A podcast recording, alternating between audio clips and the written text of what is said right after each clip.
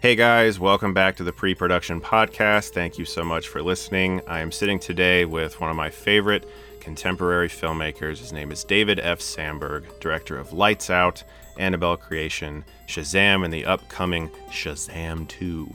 And I'm very excited to see that because I've liked all three of your movies. It's been a trifecta of awesome, a trilogy of really great stuff. And I also just think you're like a humble guy, and you're one of the very few people that I've briefly talked to in Hollywood that is like a normal person. So it's really nice. Very happy to hear that. That's what I strive for in life, to be a normal person.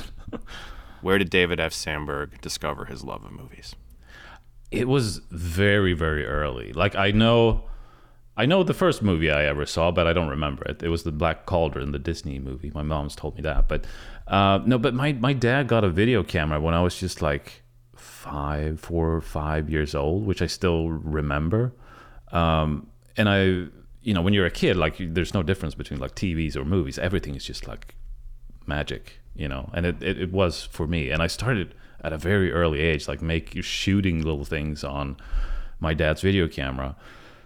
But like the earliest things don't even survive because, you know, then you start like taping over things, unfortunately. So I think the earliest movies I have is from when I was 9 maybe or something like that. Yeah, I can't remember a moment where I didn't want to make movies. That's incredible to never feel like you weren't a filmmaker. That's really cool. Yeah, I don't know if I felt like a filmmaker, but it's like something I always wanted to do. And like I found one of the, or a friend of mine had one of those old books. I don't know if you had them in the US, you probably did, like My Friend's book that you had got all your friends to fill in like what they want to do when they grow up and all that stuff. And I saw that mine said that I wanted to be a trick filmer, that I wanted to film like I think it was sort of visual effects, like the Swedish word for like, you know, trick filming is like, yeah, doing visual effects and stuff like that, which I thought was very interesting that at a very early age. That's amazing. So you wanted to be a magician. Kind of, because it was kind of like a magic trick, both live action and animation. I remember my mom sort of telling me how animation worked by using my like Skeletor action figure, like, and showing like, yeah, so you take one picture and then they move, you know, the leg a little bit and take another picture. And I remember trying to figure out, I was watching the Muppet Show, you know, because, and I, you know, I didn't know about editing or multicam or anything like that. So I was like, how are they doing this? Because I remember there was like a musical number and like the dog Muppet, Rolf or whatever his name is, it was like playing the piano and they were cutting to like different angles. And I was like, how are they doing that? Like, does he like stop playing and then they move to the other place and then they have to go like now and then everyone just starts playing again? Like I didn't understand how you could edit, because to me it was just like you can press record on the camera and you can stop it. And then like you just shoot it all in sequence, because that's how those first movies were made. There was like, we didn't have, you know, like two VCRs or any of that kind of stuff. You just had to edit in camera, you know. Of course, yeah. When I look back on like the earliest short film that I have saved that I made, I think I was like 14. You can hear me begin to say the word okay, like right before every cut, like, you know, you were cutting by pressing on and off. Yeah, I had like this one short that I've saved as well, where so you have to like hand your camera over to your friend when they're shooting you and everything, and he was shooting a thing, and then he pulls the camera back to me, and he wasn't supposed to. And I'm just standing there looking at him, and then like the movie continues. I was so mad at him, like you were supposed to cut, not go back to me, and like. Oh, that's great. So you were doing VHS camcorder? Yeah, it was the VHS-C, the like tiny half-hour VHS cassettes. Yeah. Which is also why I sort of, you know, taped over a lot of the early stuff, because we only had a few of those tapes. Do you ever get the occasional frame or two of the older movies hidden underneath? Yeah, like between movies, yeah.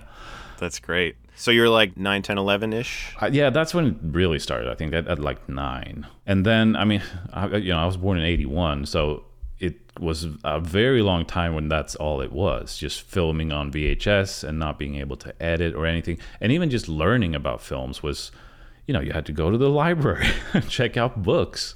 But I remember there was this show called Movie Magic.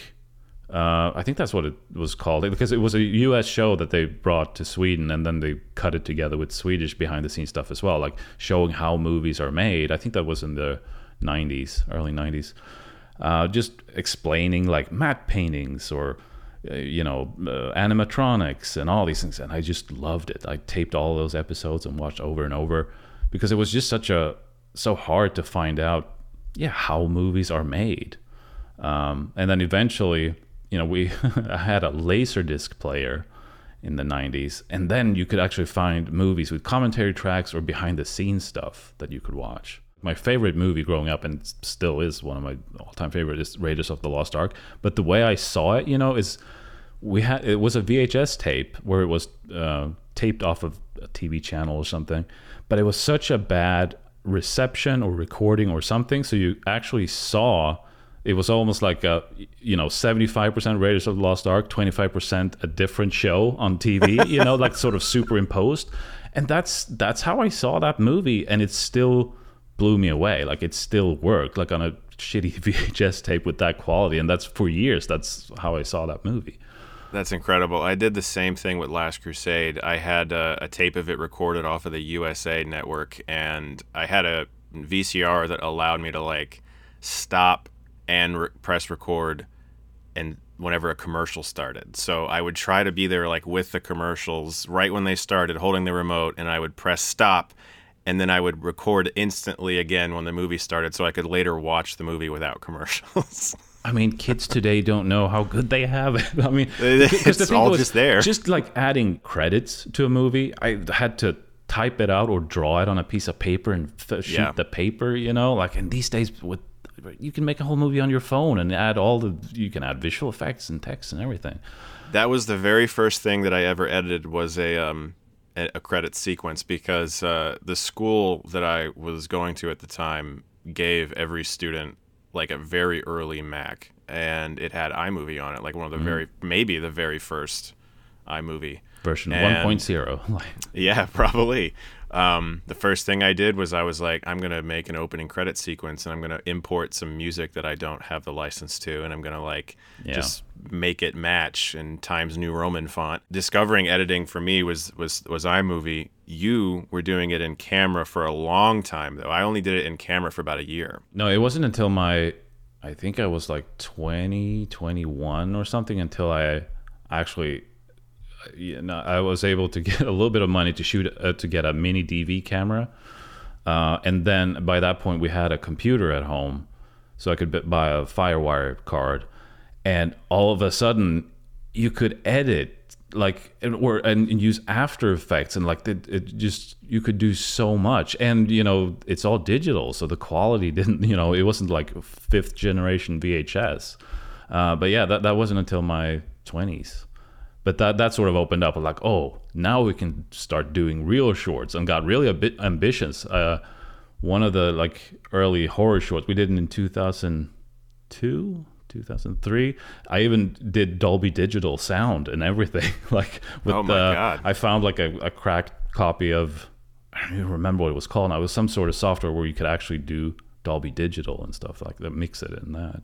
Those first few times that you discover those tools, for me, when that happened, I began to realize that there was so much more than just aim the camera and point it there. I can look back. I have almost all of them saved on a series of DVDs, and you can kind of watch me evolve into starting to figure things out. Right.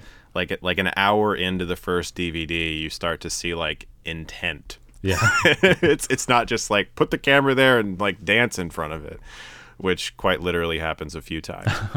So you're there, you're starting in your 20s to sort of figure out stories. Did you ever write them, or did you go through a period where you just kind of improvised, or kind of said do this and do that? A lot of it was improvised for quite a while. Yeah, because even that horror movie was we had a basic idea, but then we just went out into the woods with and improvised a lot of it on the spot. And you can tell, because it's the dialogue is mostly swears, because that's what you fill out dialogue with when you have nothing to say. Yeah, even doing Lights Out short and stuff like that, I never wrote anything down. It was just especially when you're making a short, you can keep it all in your head, what it is you want to do. like, especially with the Lights Out short, which is like a largely conceptual sort of like idea of like communicating a sort of scare that could happen. I feel like it's fun to just sometimes do it. Like, I think that there is this period where you go through writing a script and formatting it properly and trying to make it as best as you can and impress everyone. But there is, you lose some sort of raw power when you and your wife can just go do it really quick because you have this immediate idea and you know you can make it look good. Yeah. It's obviously a necessity to have like the best written script that you can for your film, especially when you're making a feature. But like on the conceptual level, on the proof of concept level, there is something really fun about kind of just winging it. And I know that's a weird thing to say, but my wife and I did that exact thing with our 4th annual Halloween special. We just kind of went out into the woods and made this found footage thing that eventually became the seed for Shelby Oaks. And it was, we didn't have any crew or a script. We just kind of had this idea. We were in the car for 6 hours on the way to Tennessee, yeah, and we just talked about it the whole time, and then we shot it. There's something fun about just doing it sometimes. Yeah. And the things that I wrote was when I was doing animation, which I did early on. But then I sort of almost used the screenplay format in a different way. Like I used like scene numbers, but I used them as shot numbers because I needed to every shot to be planned out. So that's where the real planning was happening. When did you start learning screenplay format? Was it something where you thought, okay, I got to learn how to write this for real? It was more that I was just curious about how are movies written? What do the screenplays look like? So you try to find them online, which early on was quite hard to find because I would find a lot of that were more like transcripts rather than the actual screenplays and stuff like that. But then later on, I started finding some, certain sites online that actually had real scripts. You could see years later, I found out about the Blacklist, the annual, the best unproduced scripts in Hollywood. And you could find certain places online that there were all those scripts would be. So it's like, okay, I can see what Hollywood responds to, what Hollywood scripts are supposed to look like. Everyone's different, but I think a lot of filmmakers early on, you don't really think about how much it actually takes to break into the industry. You're just sort of like, this is what I want to do, and it's fun, and I like it, and I know how to do this, and I enjoy this. You're not thinking like, man, I'm going to have to go through 3,000 meetings before anyone says yes to anything I ever want. You're not like thinking about all of that stuff. Yeah. And you were pointing your compass in the right direction, though. You were looking at like what are people responding to, which a lot of people don't do. I grew up in Sweden, which is very far from Hollywood. So I mean, the most immediate thing for me was like the Swedish film business, which isn't very big and doesn't do a ton of always interesting movies, a lot of detective movies and lame comedies and stuff. In early 2000s, when I had my DV camera and started being able to edit, I started to submitting to the local film festival, which was a very small one in Jönköping, Sweden. And through that, one of the people who organized it he ran like the local film center. In Sweden, you get like grants to make movies and stuff like that. It's all government funded. So they have these film centers all around, like Film Stockholm or Film in the West and stuff like that. And the smallest one of them all was in my hometown. And it was just this one guy named Svante. And I was like, okay, so he's sort of working with film because he was helping out with the film festival and everything. So after a couple of years of submitting shorts to this festival, I was unemployed. I had nothing to do, couldn't find work. So I went to him and I said, could I be your intern? And I was like, sure. Through that, he got me to do some documentary work, help him out with that, shoot some things, and I kept doing short films with friends. And then we were going to do another horror movie, but this time in the middle of winter in Sweden. So we went out there, we had like a basic idea, the same thing we had done before, but it was so cold and it was so miserable. So I think we got one shot and we were like, oh, let's go home. I can't do this anymore. So I got home, but I was like I felt like I still had this creative urge. I want to create something. So instead I did like a little animated short that's barely animated. It's more like a slideshow about this guy who sort of, he's trying to pitch a children's show to an executive, but everything he pitches is like horribly offensive. And you know, it's like a little just comedy sketch kind of thing. It's sort of a commenting on like the difference between censorship in Sweden and the US, where it's like, US is like, you can get all the violence you want. It's all fine, but no nudity. And Sweden is kind of the opposite way. Right. This was in 2005. YouTube was quite new. That's the first year, yeah. Yeah, 2000, or maybe it was early 2006, but it just started. So I had created an account, but I didn't know, like, oh, what am I going to do with this? I don't want to use my real name because I'm not sure what I'm going to do. So that's why I just made up Pony Smasher, because it's like just random words. But I uploaded that little short, and for some reason people found it and started getting all these views, and people were loving it. This is cool. So I was like, I'm going to make another short, but get a little bit more ambitious and actually animate it and you know, do a proper thing and then submit it to the film festival. So I did that short. And because the first one had all these swears and offensive things, I was like, well, that's what people want.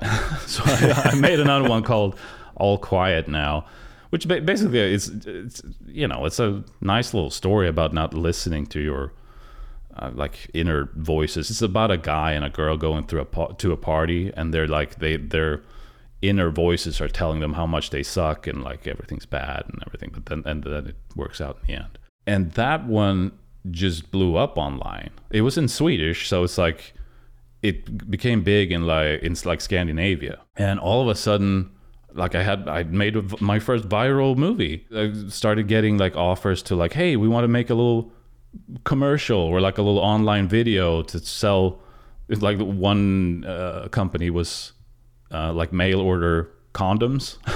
I was like, sure, I'll do that. I mean, that's fun. Hell yeah. Yeah, let's go. So I started getting like little jobs like that, and was actually able to start my own or like register as a company. It was just me. But to be able to actually charge people for it and be able to like, okay, I'm starting to make money doing animation. And at the same time, I was still working with Svante at the local film center. I was doing that for a few years, actually. But then it was like, well, what I want to do is live action, you know, especially genre movies. Like that's what I've always wanted. I just happened to end up in animation and documentaries, but I learned a lot from it. In different ways. I think you have a massive leg up on the average filmmaker that you have such an animation knowledge and VFX and all that. It's the average filmmaker has to ask someone else, like, how do I do that? You can look at it and go, I'm pretty sure we have to do it this way. Yeah, and the documentary part as well, where you sort of, you go into it and you have to find a story, you know, like you just come into something like trying to figure out like, okay, it's a puzzle. It's a massive amount of puzzle pieces, and you had to figure out how to assemble it. Yeah, and you have to improvise and things. That's how Lights Out came to be, because I'd done like a lot of little tests, like VFX tests and things, learning like 3D, learning these things. So they were like just short 6-second clips and things like that, just trying out one thing. And I had this idea like, oh, you could do like a phone, like the iPhone that can sort of see something else through the camera, like it sees the future. And I was like, how would you shoot that? And then I was like, well, instead of just doing it as a VFX test, let's do like a 2-minute short. So Lotta and I did Cam Closer, which was our first short that we did together. The story with Lotta and me was that we grew up in the same town. We dated when we were 11 because we were classmates. I did not know that. That's awesome. Yeah, no, and we dated. That is like the sweetest, most adorable thing. We dated for 6 months when we were 11, which is like a big relationship at that point. And then, of course, it ended, and we didn't really see each other for like 14 years. But then when my animated short went viral, she saw it online and contacted me, and we got back together. So yeah, I've had a lot of luck with viral videos on YouTube leading to big life changes. YouTube does do some good things for people. It's not a complete cesspool. No. So we did that little Cam Closer short, and I was like, can I upload it to YouTube? Because people are expecting animation now, and I have like a Swedish following. But I uploaded that, and people really liked it, and that's why we wanted to make more. When I was doing all this animation and stuff, I got contacted by this Swedish guy who wanted to be a producer and would do like animated documentaries. So I started work with him for a bit because he was able to get money from the Swedish Film Institute. And I remember one of the little animated documentaries I did got into a film festival in San Jose here in the US. So he was like, oh, Swedish Film Institute are giving us some money so we can actually go to that film festival. And he was like, well, while we're there, why don't we pitch a movie in Hollywood? Like, oh boy, are you insane? Like, what do you think? Are we just going to show up outside a movie studio and be like, hey, we have an idea? But he was like, well, actually, my brother works at Fox in Sweden, so he knows people. He can probably get us into Fox. And I was like, okay, this might be real, or like we might have a shot. But I was like, well, if I'm going to pitch a movie, I want to know everything about it. And if I know everything about it, I'm going to have to write it. So I spent like a couple of weeks writing like my first English language like horror movie screenplay. Forget what it's called, what it was called now, but it was about like people living in walls and that sort of things. No, so we came here. It was my first time in LA. This was in 2013. And when we were here, he also found some Swedish producer who actually got us in to also pitch at Sony at Stage 6. So that was my first time ever at like, you know, walking onto the Fox lot. It's like, holy shit. It must have been surreal. Yeah. Like seeing all those, they have those murals of like Star Wars and Simpsons and all that stuff. And it's like, we're actually here. And you know, so we got to pitch to the guy at Fox. You know, there was no interest there really. He was just like being polite. But I realized when he was asking, you know, what I had done, because it's like, yeah, I want to make this horror movie. What have you done? Yeah, I've made animated comedies and documentaries. And it's like, damn it, this does not sound good. So that's why you're not in the box yet. You got to be in the box they want you to be in. Yeah. The guy at Sony, he was sort of less polite. He just came in like, concept, cast, cost was the first thing he said. Well, he just walked in. And I was like, what? Concept, cast, cost. That's what he wanted to know. What's it about? Who's going to be in it? What's it going to cost us? You know, and I was like, you know, I figured like, I don't know what a movie costs. That's your job. You know, you're the movie guy. But yeah, so there was no like response from that. But when I came home, it's like, shit, I need to like do more live action to be able to show that, no, this, look, I can do this, you know? So that was part of how that first short that Lotta and I did came to be. And since we got good response from it, we were like, let's do another one. And we saw, I was following these guys called Bloody Cuts in England, who were doing horror movies, and they had a competition for the whole world of like, do an under 3-minute horror short and you can win all these prizes and stuff. And I was like, oh, well, great, we just made a 2.5-minute or 2-minute one, let's just make another one. First, I got all too big in my ideas. I was like, oh, we're gonna have this moth lady and I'll do this CGI moths and things. Then I started down that path before going like, we're never gonna finish in time. There's a deadline here. And this is not gonna be good. Eventually it was just like, let's just do something simple. And I came up with, you know, playing around with the lights at home, and I was like, you know, maybe there's something there with the lights going on and off. That's a simple idea, you know, and just Lotta in bed trying to, you know, avoid getting killed. So we shot that in like a night after she had gotten off work, cut it together and did like little VFX, and watching it, it was like, well, this feels pretty good. Feels pretty effective, you know? So we sent it into the competition. I actually won the best director. Like the movie itself didn't make like the top submissions, but I won best director. So I was like, great, that's awesome. And well deserved too, because, you know, I saw that short in a very organic way. It wasn't like after the live action feature was announced, right? You know, it was like shared by my friends, like on Facebook when it was you know, becoming viral. I just watched it, and what it does so well, and I'm sure you've heard this 1,000 times, but I'll join the choir, it builds tension before having this massive scare, and it also looks very good, like way more professional than at the time what was the average, you know, 2 to 3 minute Facebook short that I would watch or that someone would share with me. Right. I thought it was really cool, and I started sharing it with people. I was one of the people just continuing to perpetuate it. You know, I mean, it was great. It was great, and I was so happy when I found out that the actual person who made it would get to direct the film. They weren't just farming it out to somebody else. That's why you want to own your own stuff, or like create your own stuff, because you're in a very good position. Because I could say that, like, if you want to do a movie, I want to direct it. Yeah, it went viral, went really big, really fast, and that was very strange. Because, you know, I was on Reddit, scrolling Reddit, and I saw someone had put a link to our shorts. Like, oh, so I was like, let's go look at the views, and it was like 17,000 views.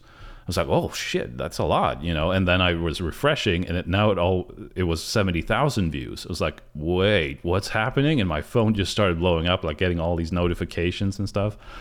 So that was crazy. And, you know, because I started getting emails from all these people. At first, it was people who were like working in the business. Like, got an email from someone who was like doing special effects and worked on, like, you know, Pirates of the Caribbean and all these movies. Like, oh, hey, loved your short, would love to work together. Well, yeah, I would too, but it's like, I have zero money. You know, I live in Sweden. You're gonna fly me out? Yeah, you're gonna put me up somewhere? Yeah. What are you talking like that? Okay. But then I started getting emails from actually producers and studios and managers and agents. Because I actually told Lotta, you know, like, I've heard of people getting representation in Hollywood, like getting a manager or something, through shorts. The morning after I said that was the first email from a management company. I showed her, like, look.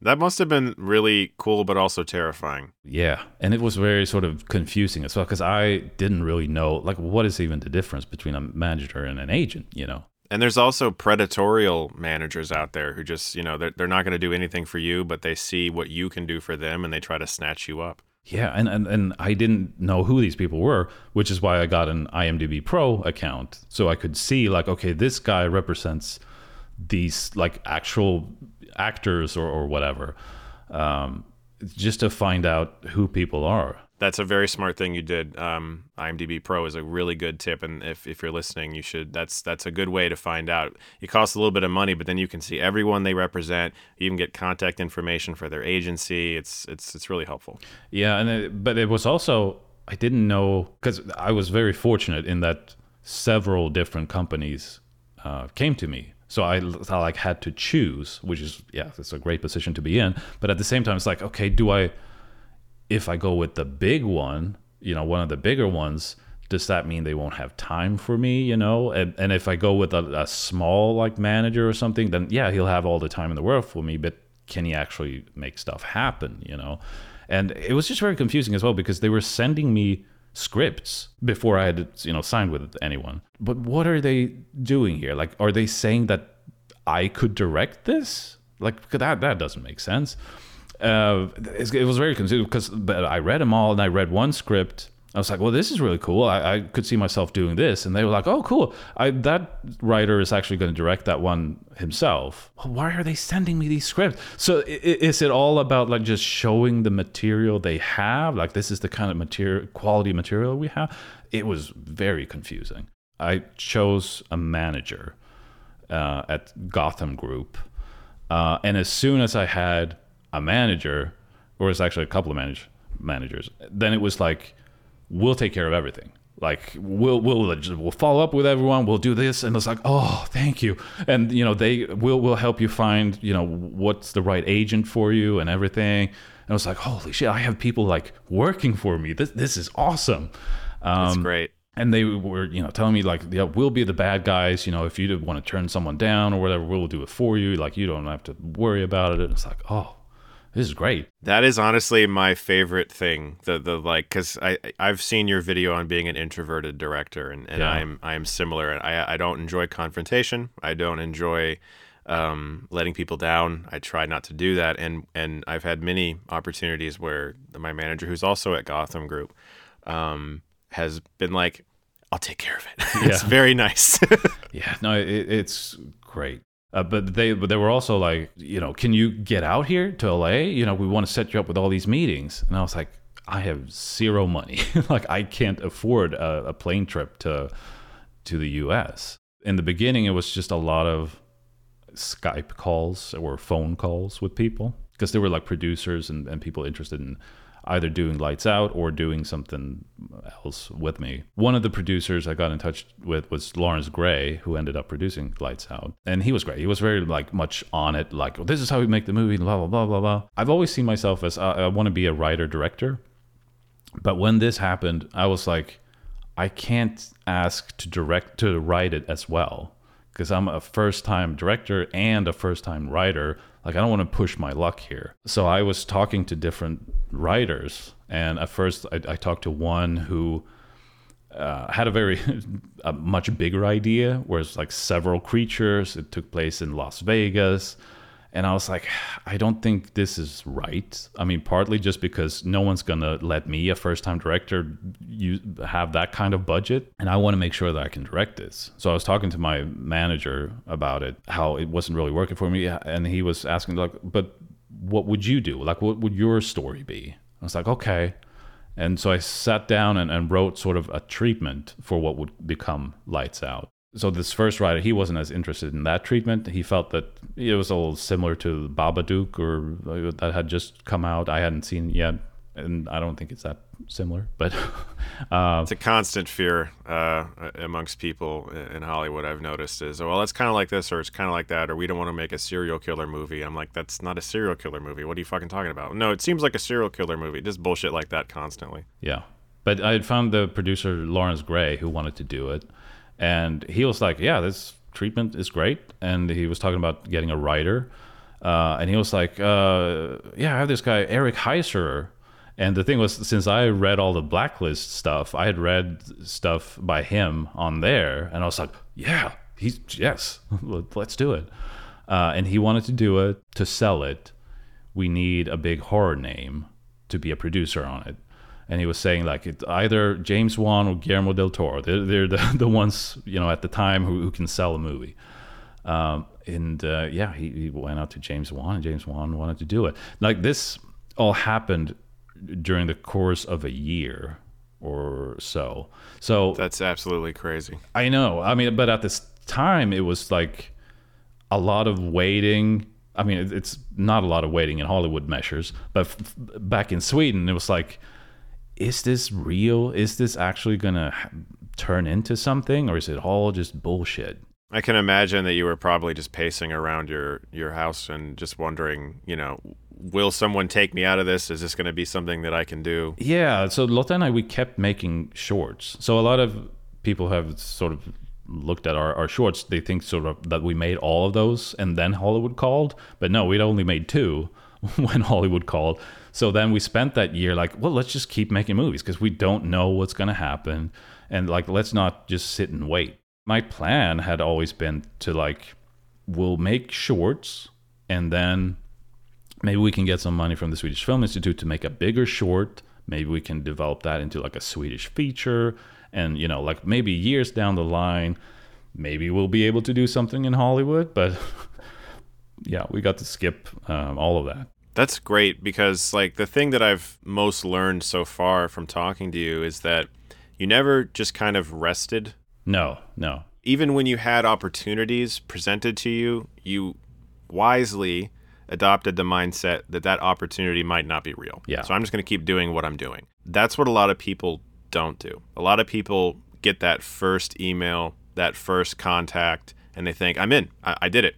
And they kind of just get lazy, and you didn't. Yeah, because it also, you know, it can go away at any time. Like you can be, you know, I know movies that were like, oh, we're a week away from shooting, and you know the star pulled out, and now there's no movie anymore. Like anything can happen. But yeah, it was a year of just back and forth with producer and like manager and agent, and they were like, well, it's we have to start making a deal, so you need a lawyer. And it's like, oh shit, you know, I have a whole team here.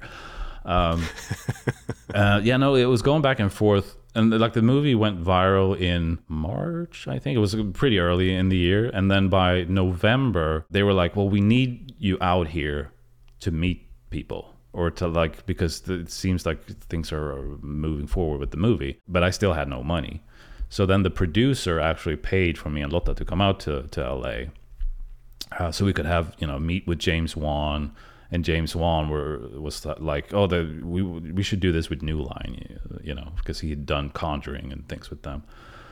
So we met with New Line, and since I was here, that's when I got to go on the water bottle tour, you know, when you get to have all these general meetings around town, and, you know, they offer you a bottle of water. Yeah, I know. So it's a lot of meetings. It's just like, oh, so what do you want to do? And they tell them about, oh, here we do this, and these are the kinds of things we do. And everyone is just like, oh, we're very filmmaker friendly here, you know, like we're different from everyone else. Like here it's all about sort of what the filmmaker wants. It's like, okay, that's what everyone says. That was fun and very strange. It was like a couple of weeks we were here, and it was just like, you know, I got a call from my agency, and they were like, Hayden Christensen wants to meet you. I was like, what do you mean? So I had like a lunch or brunch with Hayden Christensen. He was very nice. No shit. Yeah. No shit. I did know that. Yeah. But it was also like, what is going on here? And then, I mean, I found out later, like what happens is like, oh, you know, he's at the same agency. So the agent is like, oh, these two should meet. So it wasn't like Hayden Christensen was like, oh shit, David Sandberg's in town, get me a meeting, you know? it was just... The Swedish auteur of the Lights Out short is here? Exactly. I mean, that guy, I don't think he had any idea what the fuck I was. He was just like, you know, our agents were like, hey, why don't you have lunch together? It's like, okay. That's a funny side of Hollywood that I haven't really experienced yet. Only in a minimal state has... My manager said, you know, things along those lines of, hey, I just picked up this guy's, you know, on my Rolodex now. You guys should Zoom or something. And then we Zoom, and we're like, hey, what do you want to talk about? I don't know. It's nice to talk to you. Yeah, it's like these like blind dates or something. Where, yeah, like yeah, maybe they'll hit it off and they'll do a project together. So we were here for 2 weeks. Then we went back. That was in November, and then in March the year after, we got the call like, oh, the movie's happening. You need to come over here. So it's like, oh, shit. But then we found out like, oh, you know, you need a visa. So we had to get a bunch of help with get a visa as quickly as possible. Had to go to Stockholm to the U.S. embassy there, and all of that. But then we got here in March. And it was also a thing of like, well, where are we going to stay? And I was like, well, I mean, movies are made all the time with people from all over the world, so I guess they'll have a place for us or something. But so they set us up on a hotel for the first week or so. But then it was like, oh, you need to find some place to stay. And it was like, oh, okay. So we had to find like an Airbnb. We found a half a garage in Burbank that had been turned into like a little apartment, you know, had a little hot plate and a shower and things like that. Basically a hostel. Yeah. No, so we moved in there and lived there for like 5 months as we actually started making this movie. But the thing was as well, and here's where sort of we got so lucky. Or I mean, not here. The whole thing was very, very lucky. But... I think that, you know, for us, we came here with no money. So we borrowed as much money we could from parents and relatives or whatever, so we could pay for just being here, you know, living here. The movie was moving along, but the thing about green lighting is what I don't think people know is that, you know, you read in the script like, oh, the studio's already greenlit a sequel for this and that movie. It's not truly greenlit until you're like shooting the movie. They'll be like, oh yeah, we want to make this movie. And they'll start spending money.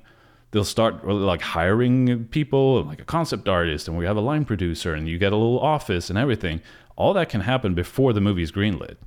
And before the movie is greenlit, you're not getting paid as, or I wasn't getting paid as a director, which was troublesome because it's like we were running out of money fast. So I had to borrow money from my manager, and then I had to borrow money from the producer of the movie. And it was this feeling like, if this movie doesn't happen now, we're in some deep shit here, you know? Yeah, you're in debt, and you're in America, and you don't have any way home. No. So that was kind of terrifying. And that's the thing where I'm sure there are 1,000 stories that are just like mine and Lotta's, where they get to this point and then it falls apart, you know? And then you're screwed. Like, we were very lucky in that the movie actually went on to happen, but it was... that's dangerous. Your bank account's dry. You're in a country you're not born in. Yeah. You know, very fish out of water scenario. You're being thrust into the upper echelon of studio filmmaking immediately. Yeah. You're talking to people like James Wan. You're meeting Anakin Skywalker. You know, and you're still thinking, I think I'll go home anytime. I don't know if this movie will happen. Like, it's very inspiring that you stuck it out and that you stayed for that whole period and got to that point where the film was happening, because a lot of people probably would have been like, and kind of not dealt with that pressure, especially as you've spoken often about, you know, dealing with sort of like having to interact with human beings all the time and sort of being a leader, and you rose to the occasion. I mean, to me, it was just, there's no choice. Like, this is the chance I've been waiting for, because this happened. So I directed my first movie when I was 34, you know, so I've been waiting for a very long time. And I think, you know, when I was 16, if I'd known that, you're not going to be making movies until you're 34, that would have been like, holy, that's so far away, you know? I have said the exact same thing to myself sometimes. It's crazy, because I realized I wanted to make movies when I was 14. Also directed my first feature at 34. Yeah. Also started on YouTube. Yeah. I wasn't born in Sweden, though. Yeah. You have that. Right. Yeah, but I mean, you want to be like Spielberg, who like directing when he's early 20s and like doing great things. But there is a sense of like the clock is ticking. Yeah, I think for filmmakers, for some reason, I don't know why. Actors, especially too, really suffer from this sense of like the time is running out. I got to do this now, and there's some truth to it. But honestly, like especially with writer directors, you can make a movie at any given time. Like, I think it was Taika Waititi didn't even realize he wanted to make movies until his 30s. Like, I mean, there's all kinds of rare examples like that. But and even with actors, you have like, wasn't like Gene Hackman in like 40 or something before he started to be in movies. So it's like, it does happen. Yeah, Morgan Freeman has eternally been a grandfather, in my opinion. Yeah. So, like, ever since the 80s, he was, like, my cool grandpa on TV. But still, though, you were in a mindset at that point where you were in a constant state of, like, I don't know if this will happen. Yeah, no, it was so weird. Like, you know, saying to the line producer, like, we have an office. Like, look at all these people here. Like, what do you mean we're not greenlit? You know? Yeah. But then, we got greenlit, and I started getting paid. That must have been a great feeling. Yeah. I mean,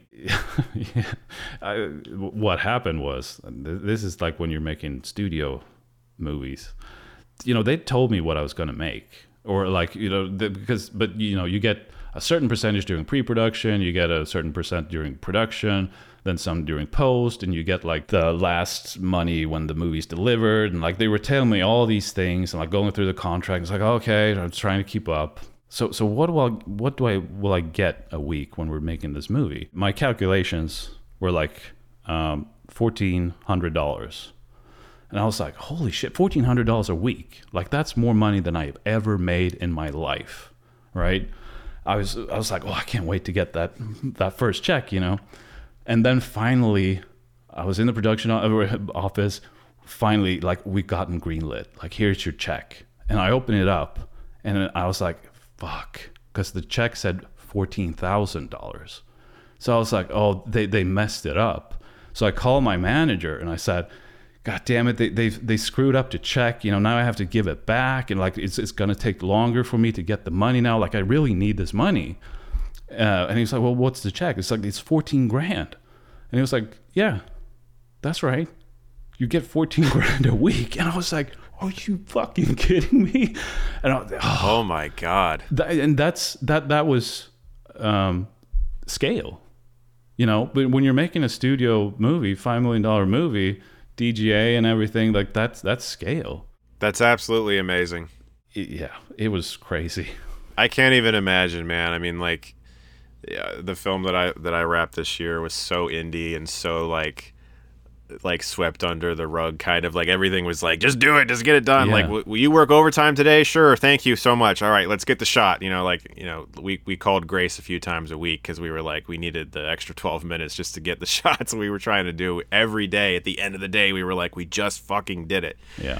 So even hearing that is an option really just like lit a fire in me for sure. Yeah. I mean, it's it was also because of the schedule was very compressed, so it wasn't a lot of weeks or whatever. So sure, but it was way more money than I ever made in my life, and it was just like, it's insane. You clearly busted your ass to do this since you were like a child. I mean, like that's like the ultimate validation. Not only has your work been spread online in a very positive way, but you're now making a movie with one of the most influential contemporary horror filmmakers, James Wan, who's also given you his stamp of approval, and now you can go home to Lotta and say, hey, we can eat some steak tonight. Like, you know, yeah. This is going to be a nice dinner. The first thing I did was I went and bought pants, because I had 2 or 3 pants. And they'd what do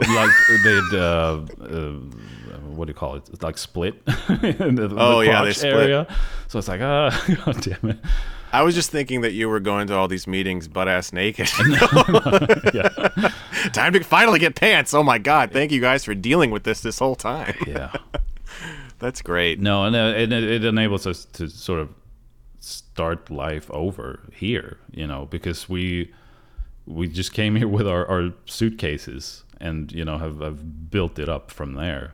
How many days did you have to shoot Lights Out? How many did they give you? 25, I think. 25. Yeah. I think we went to 26 or something like that. Did you feel constrained by that at all? I mean, obviously, this being your first time sort of doing it on this schedule. I had no idea. You know, I was talking to the first AD, and he was like, you know, showing me schedules and like, oh, does this look good? It's like, I have no idea. I have no idea what... You know, a professional film set is like if I'm making a short at home, it's me and Lotta, then this is way more time than I need. But I don't know the speed on a film set. I'll just have to find out. So I'm sure the schedule is great. You know, what happens if you don't get what you're supposed to get in a day? I figured that, well, then it's not in the movie, I guess, you know. Then, you know, later on I found out that, no, you know, you can get more time, or like if we don't get this thing today, you can do it another day, or like you can work some things out, or you can even go to the studio and ask for an extra day. But it was very, very stressful, just like finding out how long it takes to light and get a set ready. It's like all this time, like it's taking forever. Then I'm getting like 5 minutes to shoot, you know, like it's 40 minutes to light and 5 minutes to shoot. Like, this isn't fair. You know, was this one of your first experiences where somebody says, okay, we're going to flip the world, and you realize how long you take just to shoot an end of a room, and then okay, now you make sure you get everything on this fucking end of the room, because we aren't going to relight this corner again, so when we turn around you better make sure you've got everything? Like, did you have those moments of realizing just how long it takes to set up shots? Yeah, it was very frustrating, and like you got a lot of really anxious from that. You know, like, why are they taking so long? Can't we just light it faster? Can't we just move things faster? Like, I want to get all these things that I want to get in the movie. I want to get it right, you know. You were going through like an adjustment of workflow from going from like, I'm going to film a 2-minute short with my wife, and we're going to do something cool at home, and we'll make it look good, and it'll be fun. Maybe we'll do it in like a night.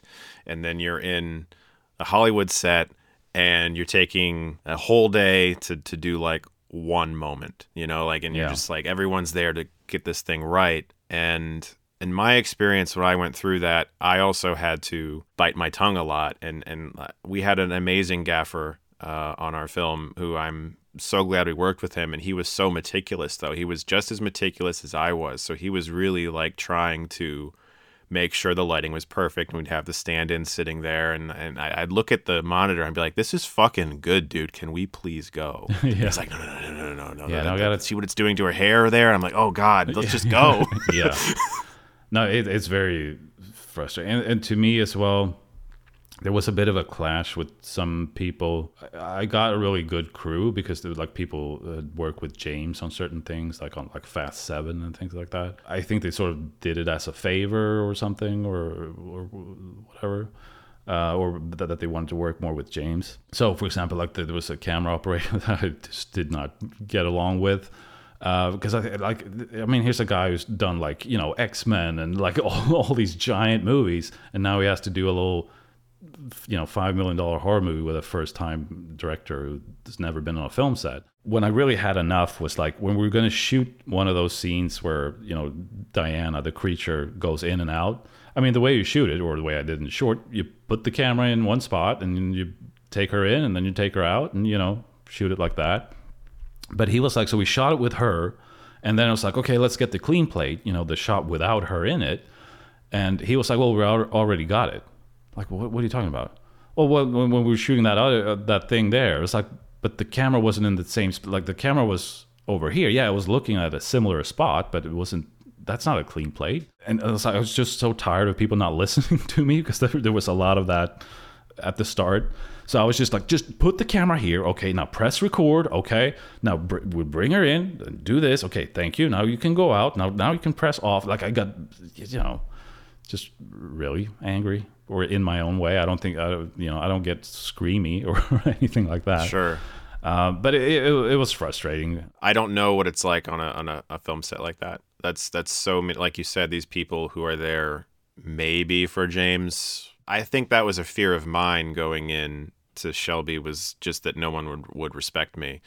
Did you feel that way at all? Like on day one going in, like I have to fight to earn people's respect. Yeah. And I'm also, you know, my introverted nature and everything, because I was like, I don't want to mess this up. I'm going to plan everything, you know? So I had done for the first day and for the first couple of days, I had like this, like an overhead chart of we put the camera here for this setup and the actor will walk like this, and like done storyboards of like all the different setups I wanted to do. And then when we started shooting, it was like the DP and the operator, and they were just like sort of doing their own thing. And I was just like, "What? You know, standing there with my papers and like." So it took a little while for me to like just be able to tell like, no, this is what I want. This is how we're going to shoot it. I don't want to put the camera there. I want the camera over here, you know. On a studio project like this, did you have a lot of time to talk with the DP beforehand? Did you guys get to sit down a lot? Did they give you that moment, or was it kind of just thrown in? Yeah, no, we had time to talk about it and do camera tests and things like that. And it was during the camera tests that I realized that, ooh, I don't know when you're supposed to say action, you know.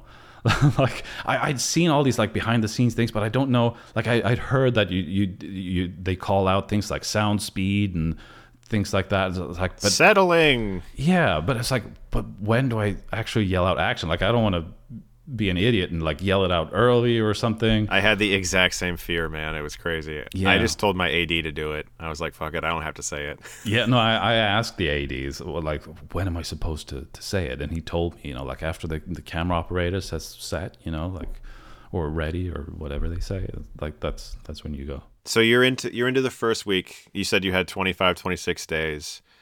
Was there ever a point during the shoot where you started to have those butterflies calm down a little bit and feel like you had hit a stride, or did it pretty much maintain of like, oh my God, what am I doing the whole time? I was miserable throughout the whole shoot. I was so depressed of like, you know, because, you know, like you have one thing in your head of both what the experience is going to be like and also what the movie is going to be like. And none of them sort of matched with, the experience didn't match with what was in my head. So I was very, very depressed and like just exhausted as well, because you work like 15-hour days, you know, which I'd never done before in my life either. So I was exhausted. And there was one moment, one day, you know, when I came home in the evening to the garage in Burbank where Lotta was, and I just started crying, you know. I couldn't stop it, you know, because I was just so exhausted and depressed. So much pressure put on myself, and also just so many new things, you know, having to work with all these people and having to sort of fight to get what I want. And like, it was just so much. So the shoot was rough. it was very rough, you know. You can't tell when you watch the movie, and that's why I want to ask you about post. Yeah. I can imagine, I could be wrong, but I can imagine that in post, when you're sitting in a room and you're looking at shots, of course, everyone has the initial, what have I done? Yeah. I need to never do this again, you know, moment that lasts for however long it lasts until you start to see things come together and you're like, okay, that's not a terrible thing that I'm looking at. But was it easier for you in post to sit and kind of tinker? Well, not at the start. So, you know, when we were shooting the movie and, you know, you have playback and everything, you can look at what you just shot. I was like, well, this looks kind of cheesy and kind of lame, you know, a lot of the things we were doing. But I was like, it'll probably look different, you know, later on. They have like, you know, the movie filter or something they put on where it sounds and looks great. I mean, that's what they do, right? When you're listening to it and it's just like the dialogue and it's all quite dead and you know, we're just, it looked kind of cheesy to me, you know. Mm-hmm. But I figured like, well, that's all gonna be different. And then when I came into first day of post and looked at the first cut of the movie, I was like, oh no, there is no Hollywood filter. It is what we shot, you know? So that was very demoralizing. I was like, well, I fucked this up because the movie's a piece of shit. But I was like, there's some cool shots in there, or like the little moments. So I was like, they can probably cut together a cool trailer, but the movie is garbage, you know? And I was feeling that way until we did our first like test screening. Because then I could sit in the audience and I heard their reactions, you know, like they were actually jumping and getting scared and they were laughing at the fun moments. I was like, oh, that sort of changed my outlook of the movie. It's like, okay, maybe it's not that bad. Now, at this point, had you gone through score and sound mix and stuff? Or was this was like a rough cut they were watching? Yes. So, I mean, that's the thing, that you screen movies so early. So it was like, I mean, with a movie Lights Out, there's not a lot of visual effects. It still was a bit of a shock, like, wait, we're going to screen this version? And the way you screened that was actually just straight from the Avid, you know? So just like stereo sound and just like not mixed. And it's like, I don't want to show that version to people, but that's how you do it. And that's even with movies like Shazam, you screen it so early, and that's even more horrible because you don't have, it's so dependent on visual effects and you have barely no visual effects in it.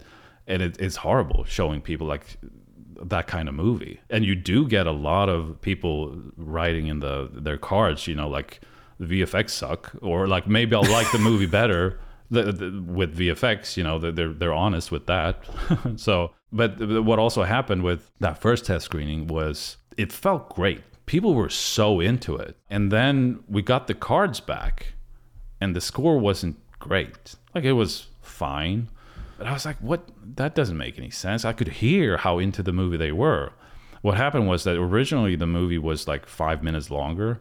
So after, you know, it ends with the camera like leaving them at the house, they're sitting in an ambulance. Originally it cut to like, oh, 6 months later, they're now living in Rebecca's apartment, you know, with her brother and everything. They think everything's fine, but then Diana comes back one final time, but they have a trap for her to like kill her. And people hated that ending. Like, really? Yeah. It just ruined the movie for them. That's strange. We just cut the movie 5 minutes sooner and we just put in a fade out when they were on the ambulance. And we did another test screening. The scores were like through the roof. People now love the movie. So like, wow, that extra bit at the end ruined everything that came before. That's not like how important an ending is. I remember the first time I saw it, and I saw it in a packed theater. It was a screening that was press and public combined, every seat filled. People were going nuts for that movie, man. I mean, like every scare, I could hear people like those nervous giggles, like, oh God, it's about to happen. They're waiting for it, you know, and people were into it. Like it played, it's one of the best like audience reactionary experiences I've ever had with a horror movie, because I've had very negative ones where they're just, They're mocking the movie. They're talking about it. They're not taking it seriously. According to IMDb, it was shot for about $4.9 million. Yeah. Worldwide gross, $148 million. Yeah. It's pretty goddamn successful. Yeah. So now you've had the internet's stamp of approval on your short films. You've had James Wan come in and say, yes, this is cool. You've made a real movie. The critics gave it good reviews. People like it. Despite the rough shoot, it's like a happy ending, right? Absolutely. Yeah, I mean, once I saw that people actually liked it in that early test screening, it's like, okay, this is very nice now, you know? And then I loved it. I loved going to the test screenings, and then we had like, you know, a lot of preview screenings and press screenings, because it's like, you know, it's not previous IP and it's not a big movie, so you had a lot of screenings to try to build like word of mouth and stuff. And I went to all of them because I just loved sitting there in the audience and just listening to reactions. They knew how it played and everything with test screenings and stuff, so they asked if I wanted to do Annabelle Creation. And I was like, yeah, I just want to make movies all the time. Just, yeah, let's go. Even still, after all of this, did you still have that fear of like, this could go away? Yeah, of course. Yeah. I don't think that fear is ever going to go away. No. No, because even when I was doing Shazam, my thinking was like, well, you know, if this all, I might still get one more chance if I screw this up, because this isn't a horror movie. So like, if this goes really bad, then it could just be like, oh yeah, I mean, I'll stick to horror. That's what I know, and you know, I can probably get one more shot in. You know, I think that's a healthy mindset, though, despite how destructive it is to your mentality and your emotions. I think it's healthy to sort of be your number one critic constantly and think like, you're always second guessing yourself. You're never like drinking the Kool-Aid if someone says you're great, and kind of keeps me in a place where like, I don't assume that anything I do is good. In fact, I usually need like 20 people to tell me something's good before I'm like, oh, I guess maybe it's not complete shit.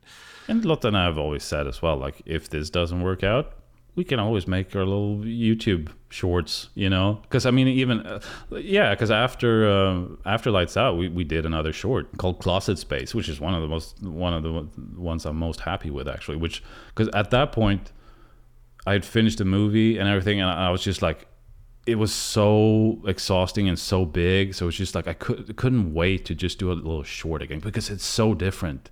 You're on your own time. You can do whatever the hell you want.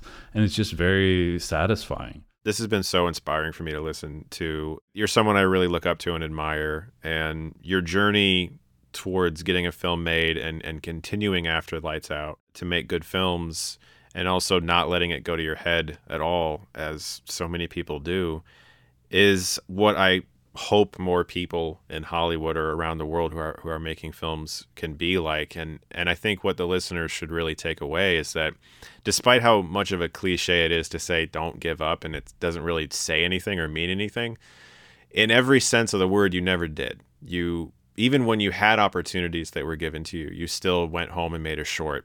You never thought, okay, I'm good, we're gonna do this. You were always, be the best I can at this, make a short, learn about animation, learn about documentaries, become an intern, which obviously, you know, a lot of people don't want to do. They kind of get very like, I can do whatever I want, I have good ideas. And you went the opposite path. You learned on the ground, you taught yourself filmmaking from an early age, and you have made 3, and I have no doubt 4, as soon as Shazam 2 comes out, good movies. And that's just really, really great, dude. So thank you for taking the time to talk to us about this. Thank you. No, I really think that the key is that the two things you need some talent. You know, you can't be completely worthless. You need some talent, and you need a lot of luck. And I think you can sort of improve both by just making more, or like keep creating stuff. But because doing more and more, you will learn more, so you will become more, you will increase your talent by just learning all the time, and doing more stuff will also increase your chances at getting lucky and getting that chance to, you know, do something bigger. So I think that's the key, to just keep creating. Well, you guys heard it from David F. Sandberg. Shazam 2 is coming out really soon, and you should see it. And you should also watch his other 3 movies, Shazam, Lights Out, and Annabelle Creation, and check out his Pony Smasher YouTube channel. He not only has really great shorts on there, but he occasionally makes really good videos on filmmaking. There's a really great one about problem solving that you should definitely watch. It's a great peek behind the curtain. Thank you so much, David, for joining us today. This was really great. Thank you.